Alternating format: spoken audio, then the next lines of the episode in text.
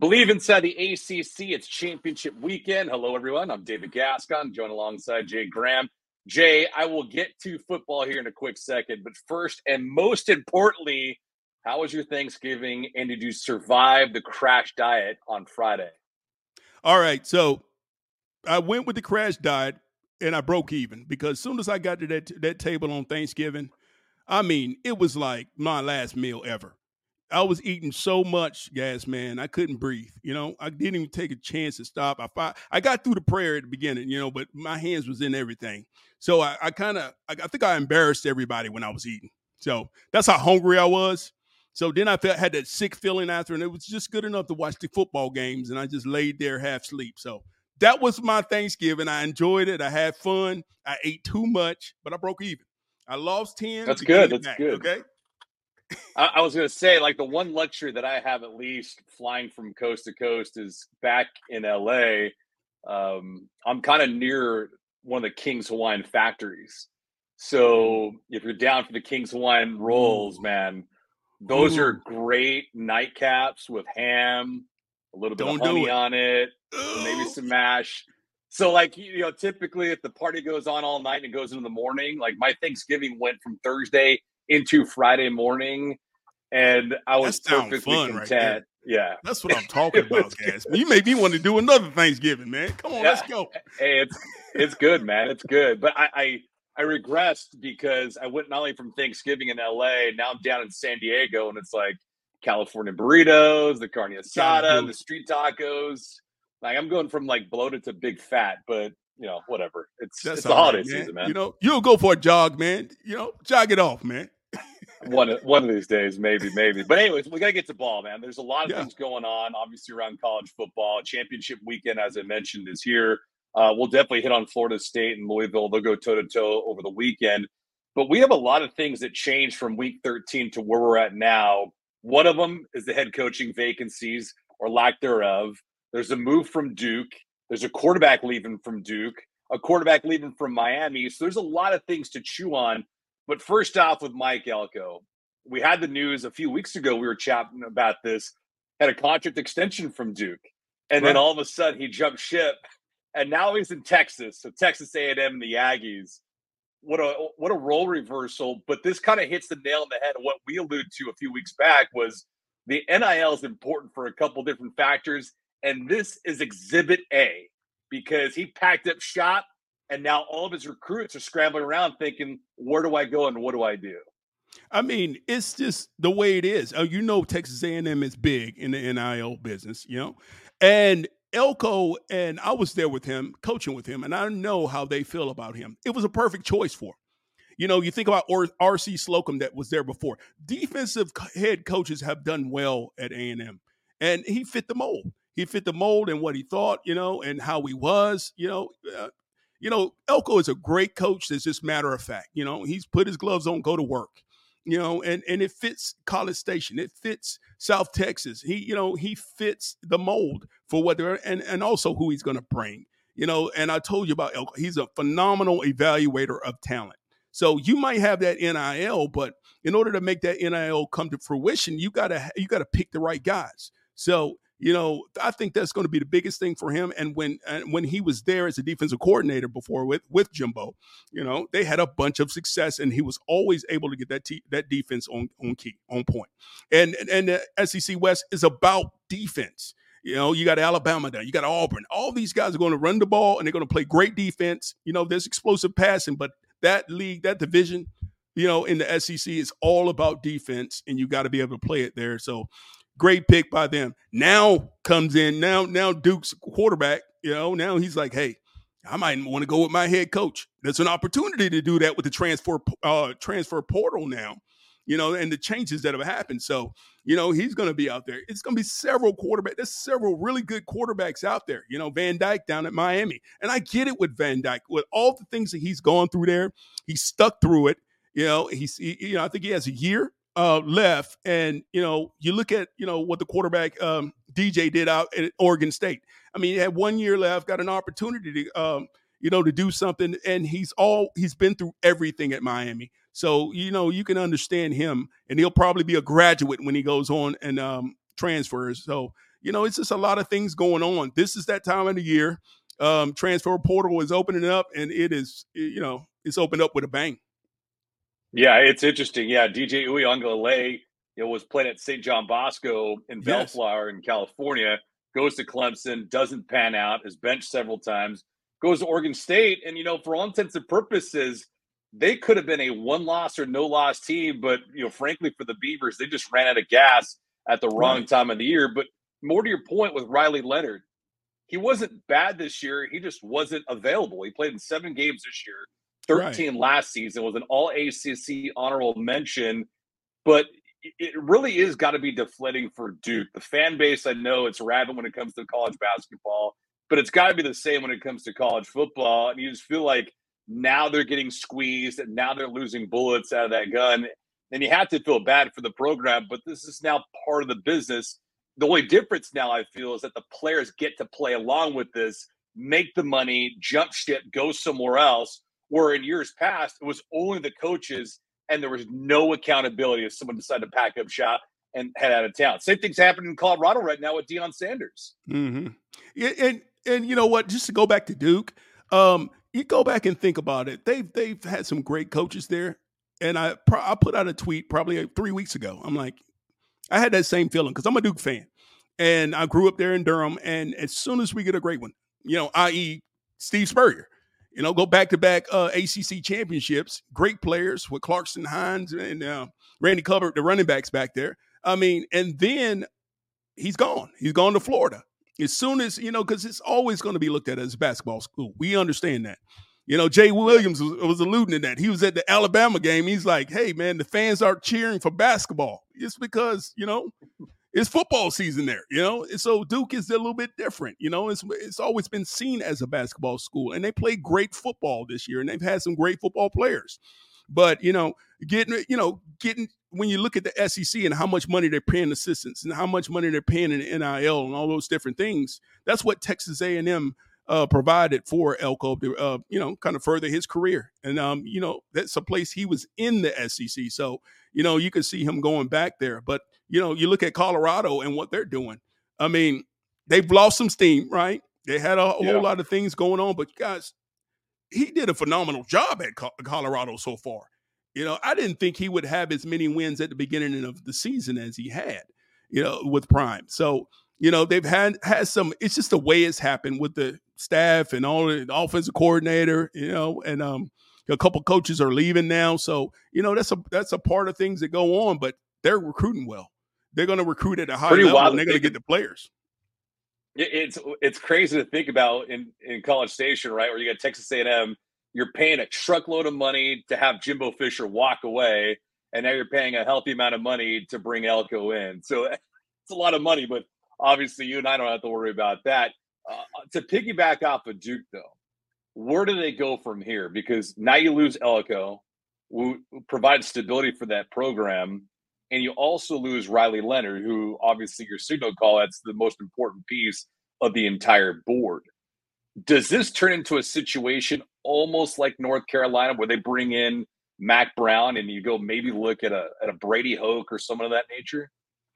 That's a good point because um, North Carolina kind of went through that and, and decided, hey, we're going to go back to you know and, and try to get a coach that's kind of been to the championship level, have a, has a lot of experience, and you know can bring a great assistant coach group together. That's the key. It, you know, the head coach can be a superstar, but you got to be able to put the right staff together.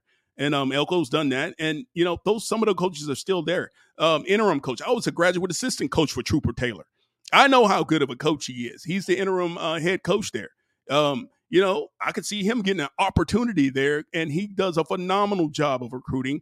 And you know, but you know, if they're going to go after a coach, they they they either can go to route you talked about, a Brady Hoke, right? Call Jimbo. You know, a guy a guy like that. You know, call someone who has that that that you know that star appeal that that will um you know pique the interest of a lot of recruits because you still have Duke and it's in Durham, North Carolina, close to Chapel Hill, Raleigh, the Triangle area, and there's a lot to sell there. And academics are phenomenal there. So, you know, I'm sure they're going to get the right person. Um, it's just tough because they've gone through so many years. You know, Cutcliffe was phenomenal. So you talk about going along those same um, you know, channels. You go get a coach Cutcliffe who, who was able to build a program to a certain extent where, you know, Mike Elko came in and, and shot it up to another level. So I could see them doing that again. I, I want to dive deeper into that because the the recruiting aspect is is obviously important. It's the focal point for national championship success, and that kind of leads us to Syracuse. Fran Brown comes in now. He's 40 years of age. He spent a couple of seasons um, on the defensive side with Georgia, but he comes in, and Syracuse's upcoming class is ranked 50th in the nation. It's the highest it's been since 2019. But from a coaching perspective and how you've looked at it, how you've seen it, and also how you've experienced it, how has it developed and evolved throughout the years? Because it felt like in years past, maybe 15, 20 years ago, it was all regional, right? But now you look at it more and more now is that for people that don't know, is typically like in Southern California, you have Mater Dei high school, you have saint mm-hmm. John Bosco, which are typically one and two, maybe out of out of IMG in Florida, but those are one and two in the nation when it comes to recruiting in in all the nation. And then you look at JSerra some of the surrounding schools like Orange Lutheran, but the Trinity League in Southern California is the, the hot ticket. Yes. But yes. where else are you going if you're a Syracuse, if you're a Duke, if you're a North Carolina? Like, are you going out of your lane and coming to the West Coast? Are you going somewhere in the Midwest or down south? Like, how do you navigate that? Well, I think the biggest thing when you talk about those three schools is you're going to go up those northeastern channels. Um, Duke has had a lot of success with that. You know, you go to the Tidewater area of Virginia, you go to the DC, you know, um, DC area up through Maryland. Um, you go all the way up through, you go into Philly. That's where uh, Coach Brown, who's become the head coach of Syracuse, that's their recruiting track right there. And he's been phenomenal there. He was at Temple. Um, you know, so he his coaching tree leads through there, and he's from Camden, New Jersey, which I mean, that's that's a stone's throw, and you got to win that area. It's been a lot of great football players come out of that area, come out of Western PA, come out of New York area. You know, New York area has has has jumped up over years. You know, um, with um, the big tackle that um, I forget his name, Isaiah Wilson, that came out of um, you know Brooklyn Poly Prep. You know, these schools, so and some of the parochial schools there have been big for the North Carolina, Duke, and um, you know, also for Syracuse. So, you know, they share that and they fight that battle, and Michigan's been winning that battle in recruiting lately, right?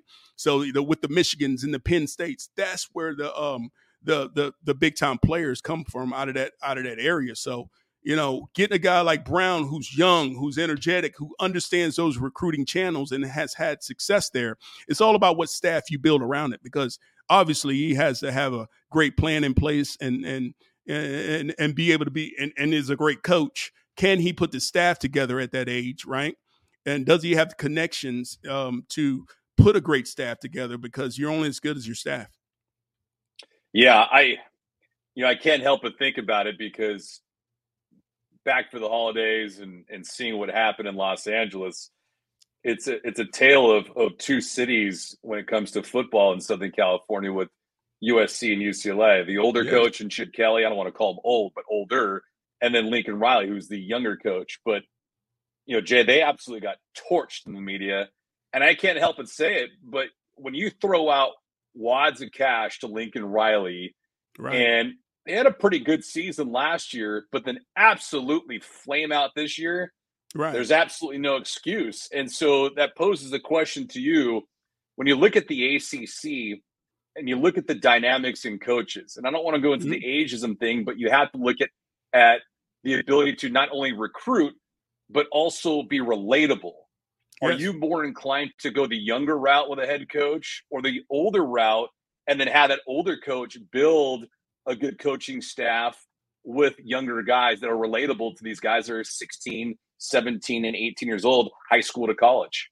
Well, it just depends on the coach. It goes back to that. You know, you can look at a coach's resume, which is not written on paper, but most people who understand college football know the the, the groups they they travel in, the coaching staffs they've been a part of. So if you're looking at an older coach, you're going to look at his history, right? You're going to look at his mm-hmm. last five years and and how he's done in recruiting, and there's something big about that shoot too, because you have that consistency. It depends on what you need in your program. Say you uh, had a, a younger coach before that had brought in some good recruits, but could not develop them the way that you needed them developed. It was a culture problem or whatever it may be. You may bring in an older coach that can put that together, right? And and sometimes they can make they can get more out of that program right now in the current current state. That's kind of what North Carolina and Mack Brown, you know, his ability to do things and the coaching staff that he's he's put together, experienced, uh, relatable to kids, right? And you have relatable in a lot of different ways, you know. Right. And, but he also has has that underneath group, right, of younger coaches, um, quality cro- control guys. The recruiting uh, front offices now have changed so much. They're their own department, you know. And you go to Alabama's and all the different places; they got their own departments that's really focusing on these young men. So that's the hardest part is recruiting them once you have them. That's the biggest difference in the NIL and transfer uh, portal now is you're going to recruit that kid for four years because if he becomes a great player, he may just up and leave. He may just up and say, "Hey, I'm putting my name in a transfer portal." If you don't give him that same attention you gave him, you know, for two years before recruiting him, so it's it's six years total. You know, you always yeah. recruiting them, but you know, some guys have that anyway. They are always going to have that connection and close relationship with their players. So, you know, it, it may not be that much difference different for them. But that's a good point you bring up. Is it the younger coach? Is it the older coach? It depends on the area. It depends on the player you're recruiting. I think there's five stars in both, but both of them have to be able to win. And I think it comes down to Jimmy's and Joe's. But you got those X's and O's that you got to go in there and go formulate a game plan. It just depends on where your program is at the time. Yeah. Speaking of which, you, you brought up Mack Brown, and I thought they were on their way. I really did North Carolina this year. I thought they were going to take another step. And I, I hate saying this, but you look at quarterbacks across the country, especially in the Heisman Trophy race, and I, I know Jordan Travis tapped out because of his injury, it was a horrific injury, but right. took him out of running, right? But you look at Bo Nix, you look at Michael Penix, Caleb Williams, but then Drake Maye. Right. And I feel like Drake Maye and Caleb Williams had that ascent throughout the year and then a drastic fall from grace. And yes. I mean, hats off to NC State. NC State's defense, you talked about this like a month ago, but the defense has been lights out.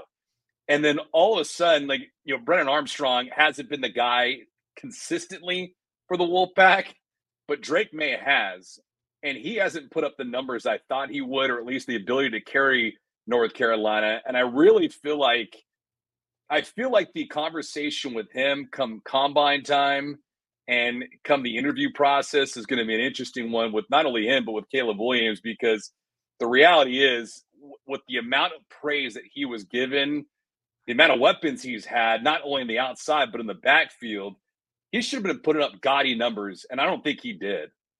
Right. But but you look at this when you're talking about the NFL, it's a different game than college. You know, the hashes are different. They play in the middle of the field, and also yeah. with the players. It just depends on what team, eh, you know, take. I think about a guy like Will Levis.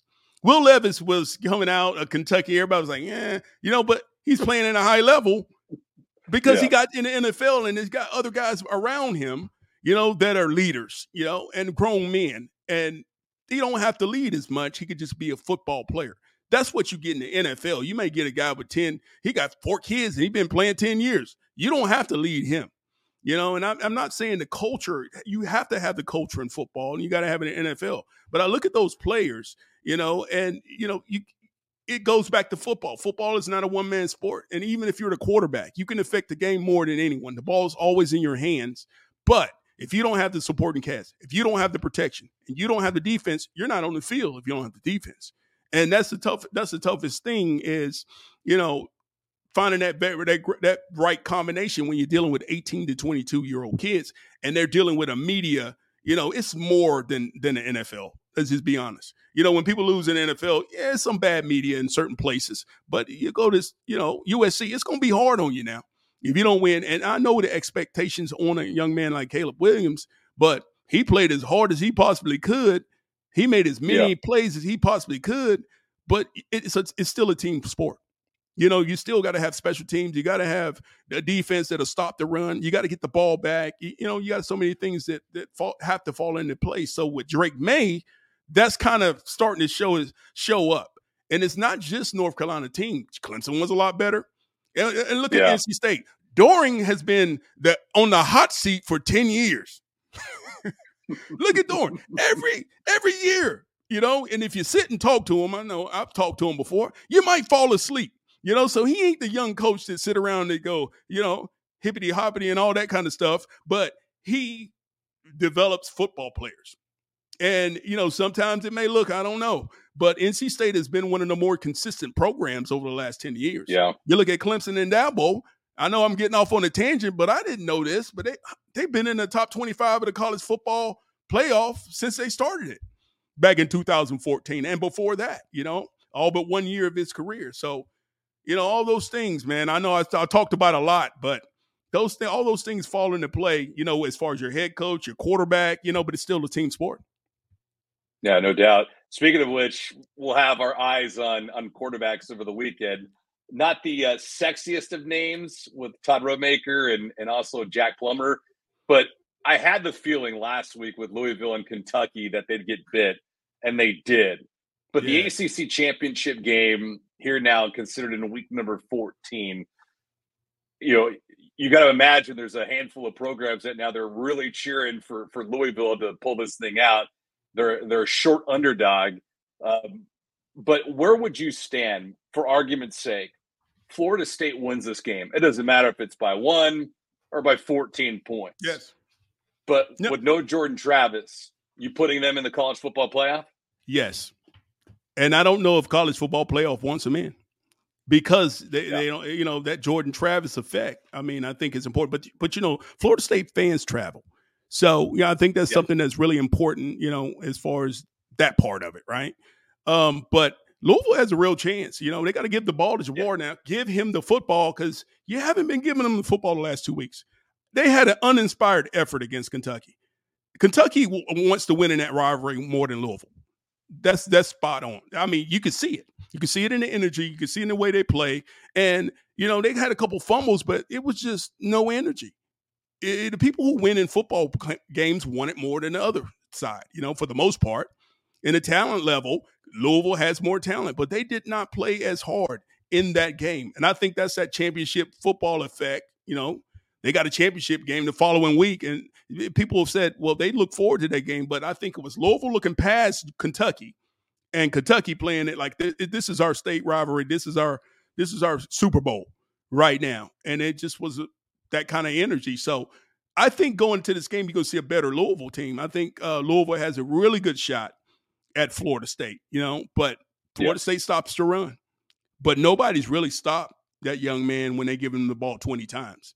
Nobody. Yeah. So they need to give him to him 20 times, not nine, not not 15. Not, you know, this coming from an old running back guy. Give him, feed this man the rock.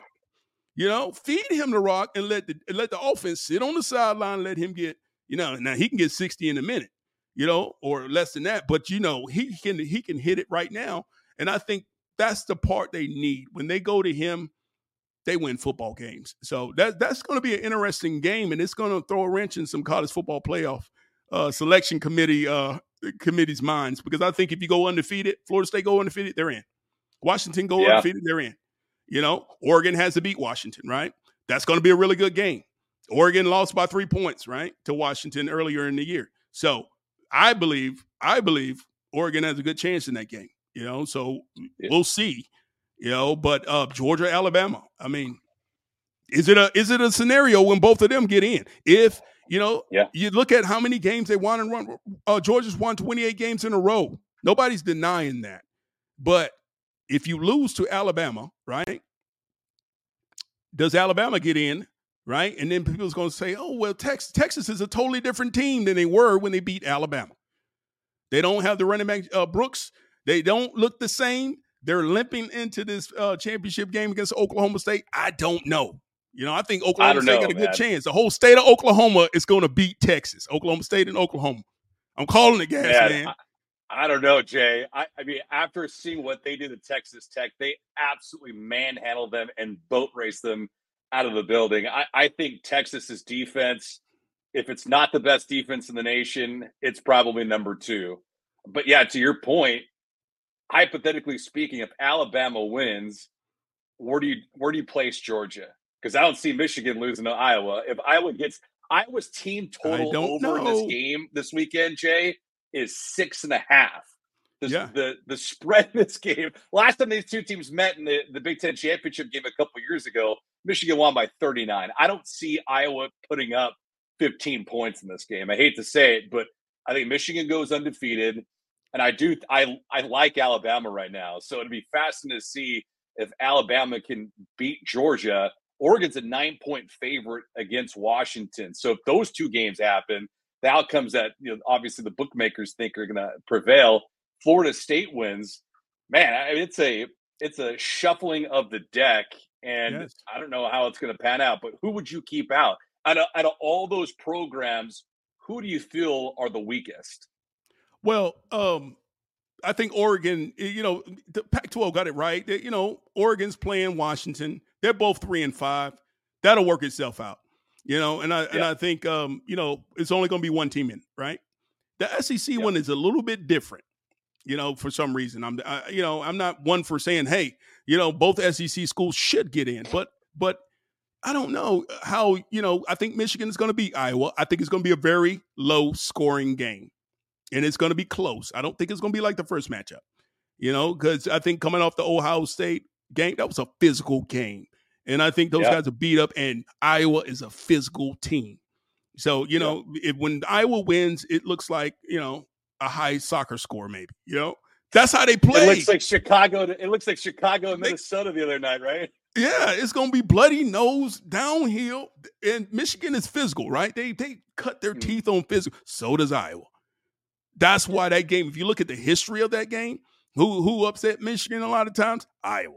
So it's one of those. It's, it's going to be a good matchup. It's going to be an interesting game there, you know. But if you look at the next four teams after that, I mean, ah, I don't know. You know, I think Alabama is the, is the best one loss team there is right now. I really believe that. You know, if you look for player for player, what they're doing, did they develop and get better and evolve as a team? Yes. You know, that's what you're looking for, I think. If you're on the college football playoff committee, maybe it's just me as a coach. I'm looking at the teams and go, man, they're they're not the same team they were week four. And Alabama's yeah. that team. Texas is not that team, you know. Um, Oregon's playing a lot better. But you know, they, they, ain't they ain't gonna get in there, you know. So it's an interesting thing right there with that next group of uh it, it, it begs for a top 12 playoff team, you know, next 100%. year. It begs I mean, this for is, it. And, and this is the, the most mind-boggling thing because we see it in professional sports, we see it in Division One Double A, but right. we can't get in Division One. It's it's I mean, we could go on about this forever, Jay, because I know you have all these conference championships. You have some runner-ups you have the non-power five, the group of five that occasionally will get a team that can bite you. You look at Boise State in yesteryears that were were dynamic, and yeah, I, they they got to get this thing right. Obviously, with an expansion in the the college football playoff format. I mean, shoot, they do it in, in college basketball with the NCAA yeah. tournament. But I'm gonna ask you one question. Sure, I'm gonna, I'm gonna ask you one question. If you do that, do you need a championship game? Yeah, I know that's. You, oh, you do mean, you, you need a, that? You mean a conference championship game? Yes.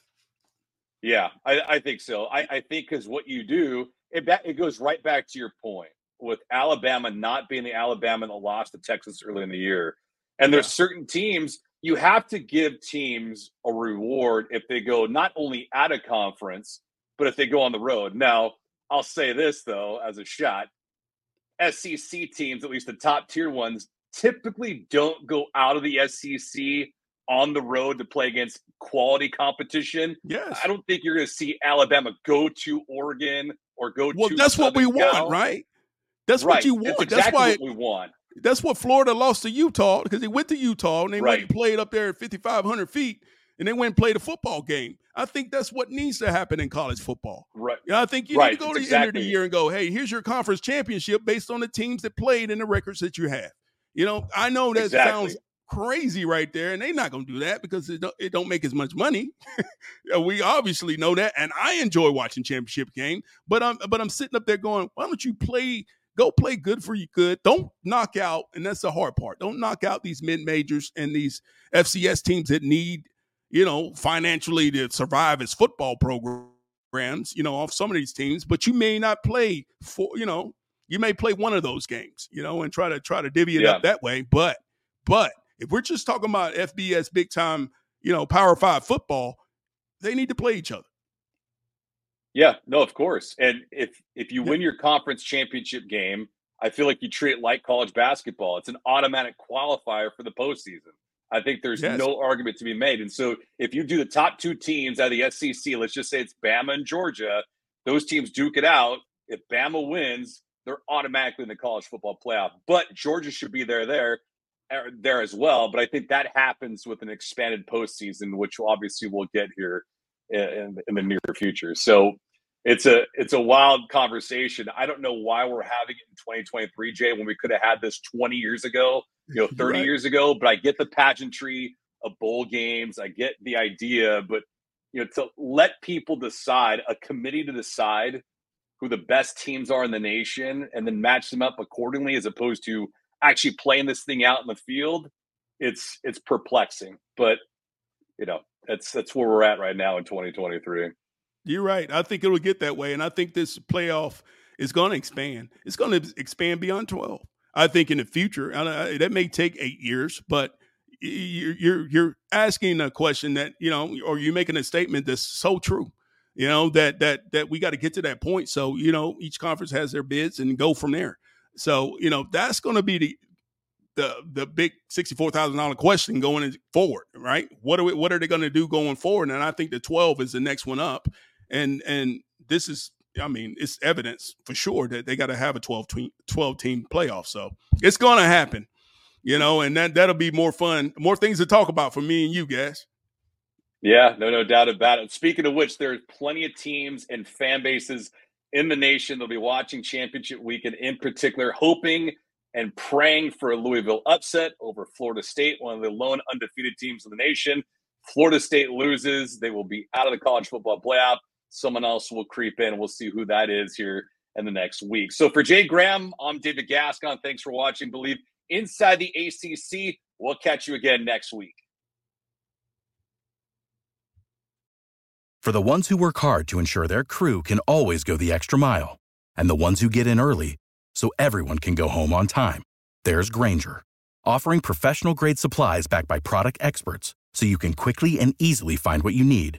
Plus, you can count on access to a committed team ready to go the extra mile for you. Call, clickgrainger.com, or just stop by. Grainger, for the ones who get it done.